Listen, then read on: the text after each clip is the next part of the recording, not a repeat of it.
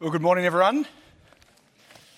Great to see you here. If we haven't met before, I'm Dave, one of the pastors here, and I want to speak to you today about the topic of redemption. Redemption. That's a funny kind of word, isn't it? Because if someone on the street said, "Hey, come and uh, I want you to define redemption," how would you say it? It's kind of there's a, well, there's a whole variety of meanings. It's one of those words uh, which can mean a whole bunch of things depending on its context. But I did us all a favor and I looked it up in the dictionary. So let me tell you what redemption means, and it actually connects all the different variety of definitions you ever would have heard of it. Okay, this is what it really means at its core. Redemption means to make right at a price. So think about res- restoration, rejuvenation, replenishment, to, to, to renew something, to make it right again at a price, for someone to do something to rescue or rejuvenate or or whatever it is to, to, to restore something from a negative situation, but it must cost them something. Let me illustrate this for you. It should be obvious due to my um, towering intellect, high culture, and obvious good taste that when it comes to God's favourite sport of rugby league, there's only one team I could go for. Who would that be? Now, don't answer. It goes without saying. Is the Sydney Roosters. Now, I don't want to bore you too much about um, rugby league, but I've got the microphone, so suffer. Okay, I'm going to. The Sydney Roosters have had a terrible season. Uh, up until five weeks ago, we were coming 14th. 14th out of 17 teams. Things were very grim, dire, on death's door. It looked all over. There was only one glimmer of hope. We needed to win every game. Okay, that's one thing. But we also required someone to pay a price. We needed another team to implode so badly, so completely, to be utterly vanquished in everything that they were doing, that it would provide us with the glimmer of hope that we needed. And in that hour of need sprung forth the South Sydney Rabbitohs. now, do we have any Roosters fans here today? Any? Obviously, the best looking people here. Yeah. Any Rabbitohs fans here today? Okay, everyone else, watch your wallets around those people. They're, you know, bottom feeding scumbags, Rabbitohs. They're just the worst. Not you guys, just everyone else. The Rabbitohs were going very well in contrast to us. However, at the same time as we started to win games, which is exactly what we did, the Rabbitohs, you've never seen an implosion like it, okay? They kamikaze themselves, destroyed their season's chances. It all came to the last round. Rabbitohs versus Roosters. Winner takes all. Whoever will win goes to the finals. And the Rabbitohs, they didn't even need us on the field to destroy themselves. They were horrible. Redemption. Life that comes at a price. Do you know how hard I had to work to crowbar that into this sermon? Okay, it's, that's skill for me to do that. No, I want to say that redemption, this idea, is right at the core of the Bible. It's one of the key narratives, one of the key themes, one of the key ideas. And I want to put to you today that is also the key theme, although never mentioned by name, that weaves its way all throughout the story of Joseph. Genesis 37, the reading we had before, open that up there. We're starting uh, the end part of our journey through Genesis this term by looking at the final 15 chapters, which encapsulate the narrative, the story, the, the life, the account of one of the best known and best loved people in the Bible, Joseph. Joseph, of course, has retained his fame in the wider world, not only through the Bible, but um, through the musical Joseph and the Technicolor Dreamcoat. Has anyone else had to suffer through that before? No, it's wonderful musical. I love it. It's one of my favorites. Top 100 easily. Um, wonderful musical. However, there's a reason why Joseph has been such a successful musical or his story has been in movies and books and so on. It is a gripping narrative. It's a powerful story. However, here's what I want to offer you today. Over the next few weeks, as we dig deeper into his story, what I want to point out to you is that even though Joseph is right at the center of what's happening, and even though for the following 15 chapters, what we'll see is Joseph after Joseph after Joseph, and many of the things unfolding in his life circling around him. The account of Joseph's life here in Genesis is actually not about him at all. It's actually pointing us to someone else. It's pointing us to a redemption that is of far bigger consequence, far bigger meaning, far more wide reaching power than just the one experienced by Joseph. It's a redemption that involves you and me. And it's right at the core of Joseph's story, but it's very possible that you may have missed it because it's weaving its way in the background. So, what I want to do today is, is hopefully fun, uh, enjoyable, but interesting. I want us to look at some of the life of Joseph and then take a step back and see this other story bubbling away behind it and try and piece some of those threads together in order to really see the true story of redemption going on. Let me show you exactly what I'm talking about here. Come to 37, you've got that hopefully in front of you, and you'll see that this is the beginning of the account of, of Joseph. We read many of the details that we might have heard before, you may not have heard before. Joseph is a young man, um, he's one of 12 sons to a father called Jacob, uh, and he has a very complex relationship with his family. Look at verse 3 and verse 4. You'll see it here, well encapsulated. Uh, many of the uh, the details that we know are sort of summarized here. Verse 3 Now, Israel, and that's another name for Jacob, Israel loved Joseph more than any of his other sons. Just press pause. This is one of the key themes in Joseph is the favoritism of Jacob. Joseph is loved more than the others. Why? He had been born to him in his old age. He made an ornate robe for him. When his brothers saw that their father loved him more than any of them, they hated him and could not speak a kind word to him. And so the scene, and I say the scene like it's a movie, it's not this is real, but the scene is set. A young man, Joseph, beloved by his father. What has he done to earn that? Nothing. He's just been virtue of being born late in life and been born to Joseph's, Jacob's favorite wife. And yet a young man, Joseph, hated by his brothers. What happens next is a tragic course of events. Joseph has a series of dreams, dreams which seem to indicate that one day his brothers and father will bow down before him. Like an oblivious teenager, which he is, he naively tells these people who hate him about it. And they plot to kill him. Now, that's a hatred, isn't it? It's one thing to hate someone, it's another thing entirely to hate someone. That means you will plot to kill them. And yet, that's exactly what happens. A little bit later, jo- jo- Joseph is out, he's on his own, he goes, he approaches his brothers, and his brothers, as we heard, they, they hatch a plot, we're going to kill him. They throw him down a well. Can you imagine Joseph? He's obviously oblivious, isn't he? He bumbles his way into the situation, and his brothers, who he trusts, grab him. Imagine this scene. And they throw him into a well, the terror. And yet, rather than kill him, they realize they can make money out of it. So they do something even worse, possibly. They sell him. And they sell him to slave traders who coincidentally are Ishmaelites. And you'll remember them from Genesis earlier with Abraham, because Abraham had two sons. The bastard son he had was Ishmael, uh, and that went off and became its own other tribe. And these were the tribesmen um, who purchased Joseph for, for 50 shekels, however much it is, and then they sell him to the Egyptians. Everything that happens from herein is a result of this incident, this chapter. However, it's possible that by reading that, your focus is on the wrong place entirely. Because you see, this is not a story about Joseph. Look at verse 2. Tells us very clearly. Verse 2 reads This is the account of Jacob's family line. See, the real action, the real drama, the real heat of this story is not that it is about Joseph, it's about Joseph's family, his kin, if you know that word. It's about his kin.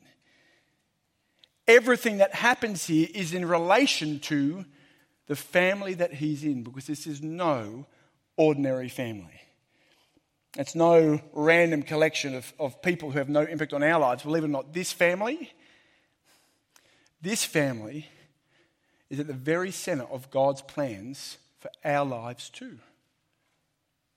To show you what I'm talking about, I, I want to take you back a few chapters uh, to, to give you a little bit of the family tree so you understand what's happening. So come back with me here.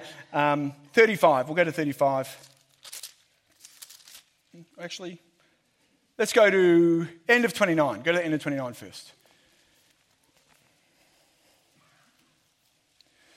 Now, what we have here is uh, an outline of the family that Joseph is born into. We've already heard that his father is a guy called Jacob. And I've got a family tree actually. I'll chuck that up on the screen so you can see it. Uh, Joseph's dad is a guy called Jacob. And Jacob, uh, he marries initially two women Leah, who he doesn't like, and Rachel, who he does like. Now, that's bad enough. However, these two women are sisters. Here's a tip for free. Um, if you're going to marry multiple women, I imagine, sisters is probably not a great idea. Okay, of all the relations that you could, of all the things, complexity, uh, I could imagine And there is complexity. Uh, Leah, he doesn't like. Rachel, he does love. But both of them want Jacob's affections. They want his heart, his allegiance, his loyalty. And so they conduct something, well, they, they approach this, uh, the desire for the heart, in a way that we probably wouldn't. They have a good old fashioned baby competition. Okay? Winner takes Jacob. Most babies wins. And they set out to just have as many children as possible, legitimately, to get Jacob's affections. Now, Leah has an advantage, and the advantage is that Rachel, it turns out, can't conceive naturally. So Leah has four children Reuben, Simeon, Levi, Judah. Rachel comes up with an idea. Huh, I can't have kids, but I'll send in my, my maidservant, Bilhah. It's like she'd never heard of Abraham and Ishmael and Hagar. You know that story? She'd never heard of that. So she sends in Bilhah, and then Bilhah has two children who Rachel kind of owns. They're kind of hers. So four to two are the two competitions, you know? Leah decides that's a good idea. I'll send in my maidservant, Zilpah. So Zilpah goes in. She has two children. Then Leah decides, you know what? I'm going to go back to it myself. She has two more. And finally, what do we have? Have a look here. Rachel, the favored wife, the loved wife, finally, around 20 years approximately, after Reuben, the eldest, is born, has Joseph. And then many years after that, Benjamin. And she actually dies in childbirth, um, giving birth to Benjamin. So, what do we end up having here? One man, two wives, two concubines, 12 sons. Can you imagine this family WhatsApp group chat? you know, you've got those relatives who always breach sensitive issues thoughtlessly on family WhatsApp groups, like politics. What are you voting in the voice? Shut up! Don't, we're a powder keg here. Why is it a powder keg? Well, very simply, because you cannot choose your family, which means there's complex relationships always at play. Now, that's the same for all of our families, and yet when you have a family like this, cracks emerge from the very beginning. The, the crack that's emerged like a pebble on a windshield that gets bigger and bigger and bigger is all about Jacob's favoritism. He, he favorites his wives together. He has this great heart for Rachel and not the others. And then he continues it on by, by having a huge heart for Rachel's children, not the other children. Now, one of the devastating results of this is that this treatment ruins his family. It utterly destroys him. Can I get that family tree back up again? Sorry, I should have.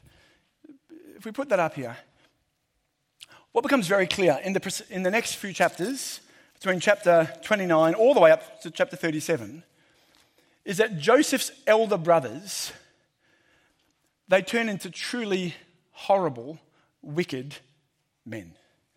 Um, and that should be obvious, shouldn't it? Because they also try to kill their own brother because he's a favourite. There's something deeply off there, isn't there? It can feel distant, so it's not real, but um, we have details of all of their behaviour, or of much of their behaviour, in some of these chapters. And I won't go into the explicit details because they, it is explicit. But let me give you a flyover summary. Reuben um, uh, sleeps with Bilhah. So he has an affair with his stepmother, um, an incestuous affair with her. Jacob knows about it, but doesn't do anything about it. Simeon and Levi, uh, they, there's a sister who's not in the family, she called Dinah, and she is, because uh, there's little children present, I'll just say she's assaulted by another man. So Simeon and Levi go and they murder the man and his father and his mother and his brothers and the entire town that he's from. You know, there's revenge and there's revenge. Okay? Wicked, truly wicked. Judah, come to chapter 38 for me. See, Joseph's story, it, I don't know if you've noticed this before, if you've read through it. There's an interesting sort of um, U turn at some point. You know, you've got this narrative happening with Joseph. He's sold, end of chapter 37, he's, he's in Egypt, he's in Potiphar's household. And then it goes to Judah and Tamar. Have you ever noticed it before? I thought, what the? Moses, who wrote Genesis, what were you thinking, man? Just shove that somewhere else. Or even better, when you read the chapter, you're like, did you have to include it here at all? Because this is truly disgusting. I'm not going to read it out. I'm going to let you read it out later. Just don't do it with kids present. Let me summarize it for you, though. Um, Judah sleeps with his daughter in law, thinking she's a prostitute. She gets pregnant with his children. He finds out and tries to kill her. He then relents, and so she gives birth to twin boys um, who are both his sons and his grandsons simultaneously. Um, this is the level of human being you're dealing with here um, murderous, idolatrous, um, adulterous, incestuous, hate filled men. And at the very core of it, by the way, is a godlessness that uh, is not uh, evidently present, you see, but you see weave its way throughout. They are continually turning their backs on God. They're intermarrying with people who don't know God. Um, they're bringing fake idols into the household of God that Jacob, Jacob has. This is a broken and damaged family. It's a family uh, with deep division and deep brokenness. That is the family into which Joseph is born. Now you can imagine, therefore, how chapter 37 takes on a different meaning. And later, when they're reconciled, how there's a completely different context at play there as well. The divisions that have taken place are deep, deep, deep. There's a whole lot of resentment and hatred. And yet, as important as it is to grasp that, it's still not the main point of the passage. It's not the main point of the narrative of, of, of, Joseph. There's actually something even bigger than that backstory getting on. And what that is, is the motivation, the true motivation behind the hatred of the brothers. Come to chapter 35 for me, and I want to show you something uh, that's a clue to us that the thing that's causing so much jealousy with the brothers and Joseph is not just their father's love. After all, these are men in their late 30s. You think they're still there pining over their daddy's attention? No, no, no. There's something much deeper going on here. Chapter 35, we have this moment where Jacob returns to God at a place called Bethel, sets up an altar, purifies himself, gets rid of idols, finally, you know, sets things right. And then God himself, he speaks to Jacob. In verse 10, and I want you to, I want you to see if you can spot what it is that could actually then become a motivation for the sons in their hatred of Joseph. God said to him, verse 10, Your name is Jacob, but you will no longer be called Jacob. Your name will be Israel. So he named him Israel. And God said to him, I am God Almighty. Be fruitful and increase in number. A nation and a community of nations will come from you, and kings will be among your descendants. My friends, what is God promising Jacob? Well, like Genesis chapter 12, where he's appeared to Abram, it's a great promise, a covenantal promise that there will be a nation to spring from him, a nation that will bless other nations. But it's more than that. He's promising him not just kin family, he's promising him a king. And not just a king. This isn't just like, oh, you're going to be a royal family, because if you look at the ancient world, there's a billion little kingdoms around the place. This is the king the king who will establish an everlasting kingdom. The king upon whom will rule and reign across the whole world. This is not the story of a man and a family with a lot of brothers. That is not the key point of Joseph. That is not where Moses, the author of Genesis, is pointing us towards. This is a story of kings. This is a story about a battle over a throne the story of a man in a family with a lot of brothers who want to be king. And so that's the question Who will be king? Which of these boys will produce an heir? Not a spare, but an heir. Who will produce not the Harry, but the William? Who will produce the one who will reign? It might be unlikely to be them, but which family line will take it? This is not the same as, as Jacob. He's got Esau. Esau's off. Jacob's on his own. You know, there's this very direct, clear line. But now there's 12 of them. Who will be king and who will be kin of the king? Now, what happens next in this passage and in, in, in Genesis, all the way from end of 29 to, to Joseph, I want to say to the end of, actually, to the end of Genesis, uh, is detail after detail of each son's qualification or disqualification for the kingship. You see, we're getting these details, and you see it in 35 actually. Look here, uh, 35 verse 22. Okay, you see that in front of you for 35 verse 22. When Israel was leaving in this region, Reuben went in and slept with his father's concubine Bilhah. And Israel heard of it. That's what I referred to before, his stepmother incestuous relationship. Then, have a look what happens next. It's got Jacob has 12 sons, the sons of Leah, mm, the sons of Rachel, mm, the sons of Rachel's Bilhah, so on and so forth. Now, previously in chapter 29, it had listed out these sons chronologically in the order of their birth. But here it doesn't do that. Why? What's it listing it out? What is the order being presented to us?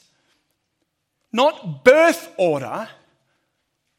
This is the order of who will be king order. This is the order of line to the throne from firstborn down, down, down. And you see that there. You see verse 24 the sons of Rachel, Joseph, and Benjamin. They're superior, they're further in the queue than the ones of the maidservants, Zilpah and, and Bilhah. Now, what do we read about those boys? Murderers, adulterers, incestuous, idolaters, horrible. And so we read Reuben, disqualified. Levi and Simeon, disqualified.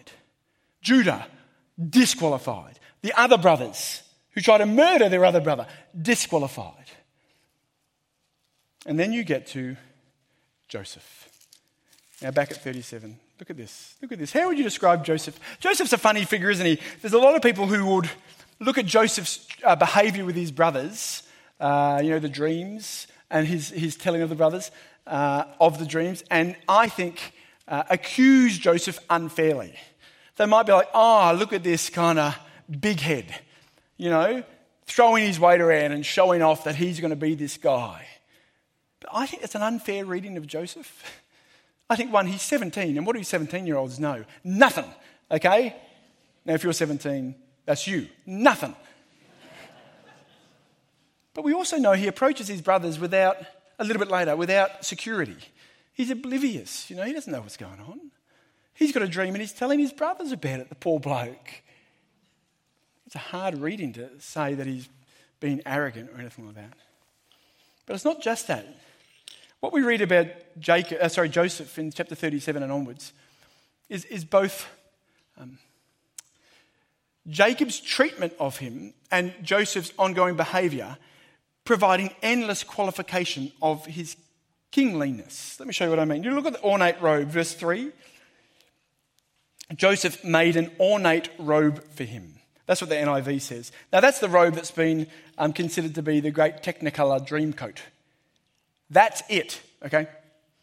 Okay, so Andrew Lloyd Webber has really the Technicolor dream and ornate robe. To be fair to him, it did say multicolored in previous translations. Now, the original translation, though, is neither ornate nor Technicolor. Does anyone know what it is? It's about sleeves. It's a long sleeve jacket. I can see why Lloyd Webber didn't run with that as the title Joseph and the long sleeve jacket. now, what's the deal with a long sleeve jacket? The deal is, in the ancient culture, they didn't wear them. The only people who wore them were rulers, those who didn't work in the fields. You see that? So the ornate jacket is a sign from Jacob to Joseph that you are head boy, prefect. You're my pick. Like in that other terrible football, soccer, like you wear a thing around your arm. You know, gee, soccer fans are never funny. You never got a sense of humour. Like that's what you do. You signify that you're the captain. This is the captain's robe. He's been singled out. You, you imagine the brothers, Joseph, him. What's this producing? Rivalry. Rivalry. Has anyone ever seen uh, the television show Succession? My wife is watching that at the moment, and uh, it's all about the Murdoch family. Well, it's meant to be about the Murdoch family. Uh, and it portrays a family who are like the father is a media billionaire. You know, he's a multi, whatever. He's a powerful guy. And he's very old. He has a heart attack in the first episode. He might die. And the remaining narrative is about his four children. And that who will take over from dad is the key question in their minds because they don't know. There is no clear succession plan. That's the name. And so the whole show is built on the premise of this rivalry between them that the father encourages and manipulates and coerces and, and shapes and molds And yet, at the same point, they have to pretend that, pretend that it's not happening. They have to pretend that there's a loving part of it, and so on and so forth. And the father plays them off against each other. But actually, what are they being driven by? Power. I want the robe. I want the crown. I want the throne. The problem is in the show, all four of them have good traits, but also terrible traits. Now, that's the same here, except when you look at Joseph, well, the worst you could say about him is that he's potentially oblivious in chapter 37. After that, well, the remaining 14 chapters, let me tell you. Joseph, he goes to Egypt. He's surrounded by temptation and trial, by travesty and tragedy. And yet, how does he respond? With godliness relentlessly. He never turns his back on God. He follows God in the midst of the most strenuous of circumstances. Joseph is a godly, good, kind man. Come, come with me to chapter 44. We see this on, on clearest display when the brothers return to him 22 years later, after Joseph has been in Egypt. Um, he's now the prime minister of Egypt, so to speak.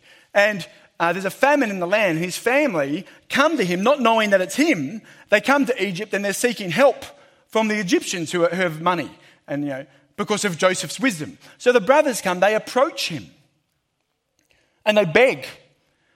The, the, the prophecy of the dream is fulfilled as these men, they bow down before him as their Lord and they ask for help. Now, what would you do? These guys tried to kill him. I'm doing more than sending a passive aggressive WhatsApp message to the family chat. I would kill them or certainly be tempted. Would he be justified in doing so? Biblically, yes. Morally, questionable? Yes, yes. I don't think you could accuse Joseph of mistreatment if he actually turned around to the people who tried to kill him and put them on trial, found them guilty, and executed them as a result. What they deserve is punishment. And yet, what, what does he show them? Sorry, chapter 45. Look. Joseph could no longer control himself. Have everyone leave my presence. Verse 3 I am Joseph. Verse 4 Come close to me. I am your brother. Do not be distressed. Do not be angry with yourself for selling me here. Of course, it was to save lives that God sent me ahead of you. Joseph reaches them, verse 15, he kisses them, he weeps over them, and the brothers talk with them.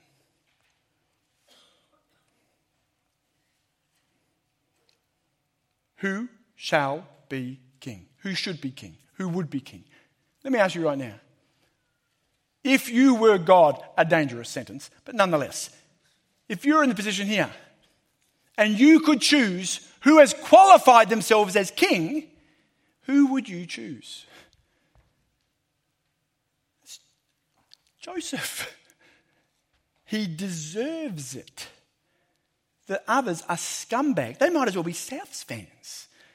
Joseph is, he's rooster all He's just the top. He's his behavior, his godliness, his character.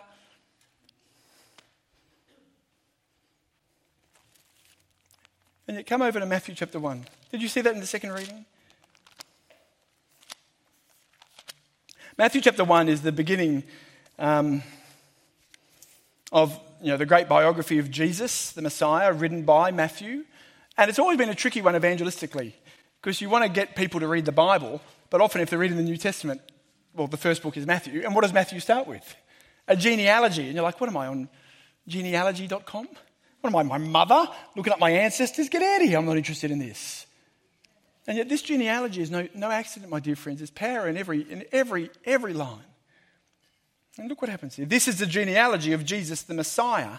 Now, the word Messiah means king, God's chosen king who will rule and reign forever. Jesus the Messiah, the son of David, the son of Abraham.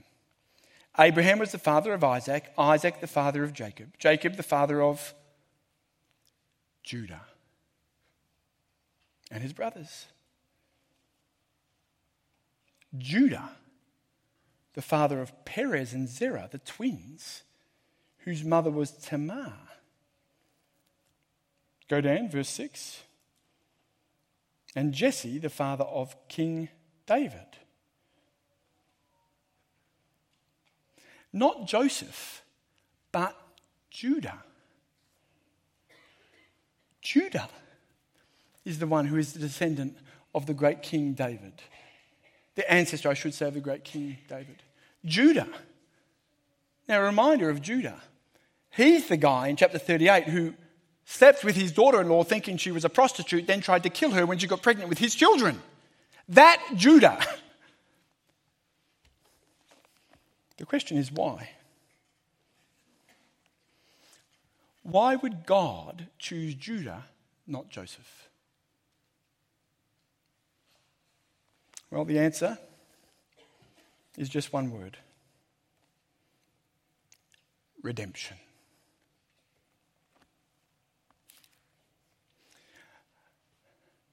Judah is the lowest of the low.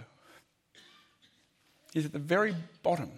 Not only that, he's not even the eldest son in his line. He's got three elder ones Reuben, Simeon, Levi. He's a nobody, a nothing. And not only that, the only prominent significance he has is his wickedness and his evilness. He's a man so in love with himself, he would sacrifice his own grandchildren. He would sacrifice his own brother for money. He is the, the Judas Iscariot of the Old Testament. He sells out Joseph for money. And yet God redeems Judah. He redeems him from the pit. Judah's identity for life should have been that he is wicked and violent and hateful in his actions and his heart, that his behavior was reprehensible, that he destroyed the lives of those around him. And yet God redeems him. Why? Well, you see, my friends, the answer is not found in verse 6 of Matthew 1. It's not because Judah would be the ancestor of King David? The answer is found in verse 16. If you go to the end of that genealogy, what do we read? And Jacob, the father of Joseph, different Jacob, different Joseph. Jacob, the father of Joseph, the husband of Mary, and Mary was the mother of Jesus, who is called the Messiah. Judah is the descendant of the Messiah Jesus. What's the significance? Joseph, in his life, displayed many of the traits of Jesus. And it's worth identifying that. He's got an archetype of Jesus. He was sold out for money. He was a faithful brother, faithful son. He followed God in all that he did. He also saved people. He saved people through his actions. When we see Joseph, we're meant to see Jesus. We go, oh, Joseph, he's pointing us to the even better Joseph in Jesus. But in Judah, what do we see? We do not see Joseph. In Judah, we don't see the character and behavior of Jesus. Rather, we see ourselves and our desperate, desperate need for redemption the redemption that can only come through what Jesus has done for us. Judah is unforgivable, irredeemable by virtue of what he does. And yet, a little bit later in the story of Joseph, he, he offers his own life to save Joseph's little brother Benjamin. He leads the brothers back to repentance at Joseph's feet. A change has happened in him, but that's not why he's chosen. He's chosen to point us to the amazing, incredible truth at the very center of the Bible. God redeems sinners. God saves the worst. That there is nothing you have done, nowhere you have been, nothing you have seen, nothing you have said, no mistake that you have made as an adult, as a child, as a, as a sibling, as a parent there is no way you have destroyed your life so far that it cannot be redeemed by the death and resurrection of Jesus Christ. The life of Judah points us to redemption, which is what? The restoration at a price. That Jesus would pay with his life so we could be saved.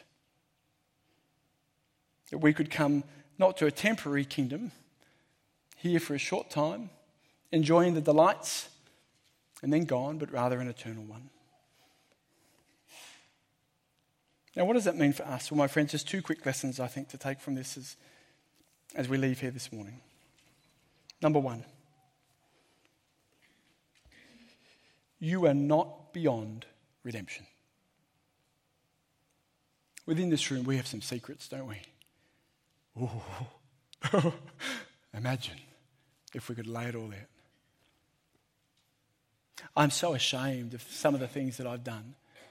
I became a Christian at 28, and gee whiz, the things I did before then.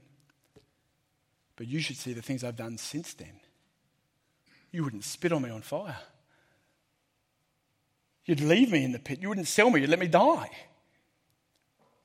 I am irredeemable by virtue of my behavior, and so are you.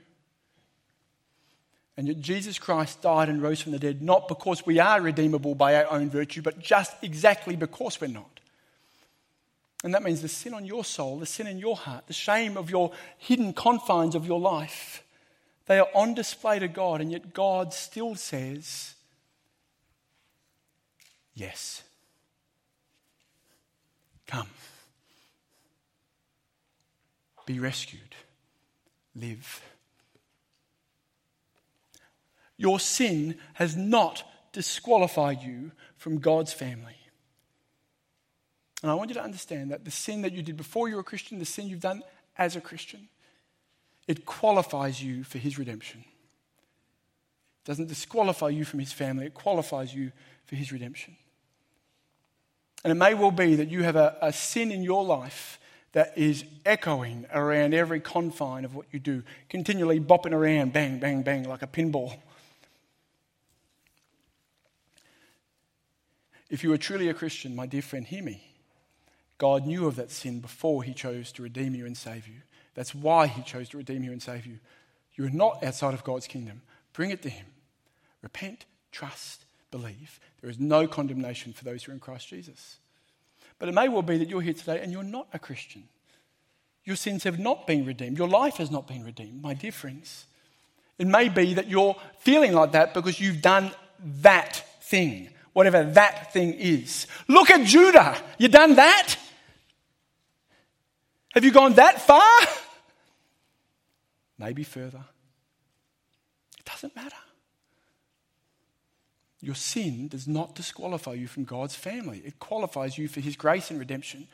Turn to Him. Trust in what Jesus has done for you. You can be saved. That's the gospel. How good is that? Now, the final one I want to say to you today is the power of redemption across families. You know, what is it that causes all the grief in Joseph's life and his brother's life? It's his dad. Jacob is the epitome of the deadbeat dad. He either shows great affection and love or cold, distant disinterest. He is horrible as a father. He loves, favoritizes, he shows extra affection to some and not the others. He, he, he gives his affection to his children on virtue of how he feels about their mothers. Okay? He is horrible as a father. And yet, Joseph, we see Joseph interact with his children with love and grace. And indeed, Jacob on his deathbed does the same with his own boys. You know, as parents, we have the ability to really destroy lives, don't we? And maybe you feel that very intimately. You've felt that or you've done that. We, ha- we have the ability to shape and mold not just our children's lives, but then the way that they parent. So their children's lives as well. There can be inescapable patterns of brokenness going from generation to generation to generation to generation. Yet God offers a way out. He says, you, you do not, your children do not, your grandchildren do not need to be defined by your parental mistakes. Instead, God can use even those mistakes to redeem people. He will use even horrible things you have done to bring glory and life and light.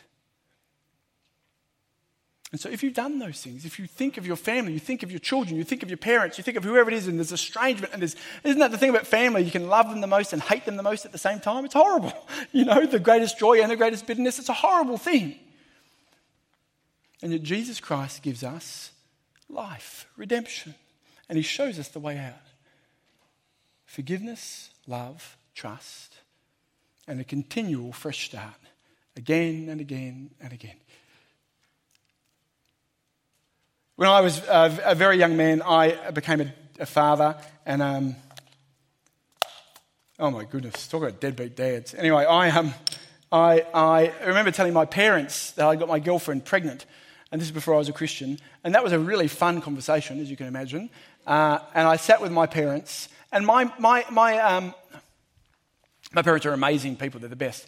But as a teenager, uh, my mother, particularly, had been not quite sure how to deal with someone as complicated as I was. I say complicated, I mean a jerk as big as I was. Okay, she was, and she'd made some errors. She would, she would say openly uh, in the way that she'd responded to certain things that had happened. But here is the moment. You know, my parents are in ministry. Uh, uh, I've got my life ahead of me, uh, and I'm a young man. I don't have a job. it's terrible. I sit down and say my girlfriend is pregnant. So it's not just I'm having a baby; it's also I'm having sex. Oh. So I'm, it's a horrible conversation. So I sit there and I tell them. And my mother gets up and she walks into the pantry and she just does this on a cupboard. And I go, "This is going well." And I sit there like that. My dad's sitting there like this, and I'm like. There's the tablecloth and I'm playing with it, you know. Uh, making origami out of serviettes, and, you know. And then my mother sits down, and her and my father, they look at me and they say, We love you. We love you. What can we do? How can we help? Is she okay? Are you okay? What can we do?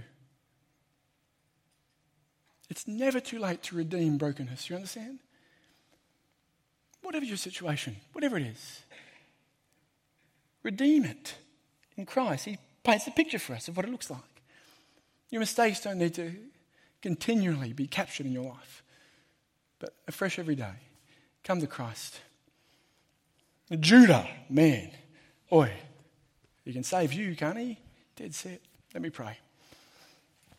Heavenly Father, we are not Joseph's, we are Judah's. You know us, you know our sin, you know how far we've wandered and walked. And yet, Lord, you offer us redemption, grace, peace, hope, life through the descendant of Judah, our Messiah, your Messiah, the King, Jesus Christ. And I pray, Lord, that for those who are not Christians, that they would put their trust in you and your Son today. That this would be the day they are redeemed. They take hold of the life that your Son offers them and they are truly saved. And for those who are saved amongst us, Lord, we pray for us as parents, as children, as siblings, as husbands, as wives, as singles, as, as broken people, that we could continually be defined not by our mistakes, but by the redemption purchased for us by the blood of Jesus. And you would help us um, be redeemed in our relationships the way that we've had our relationship with you restored. We pray this in Jesus' name. Amen.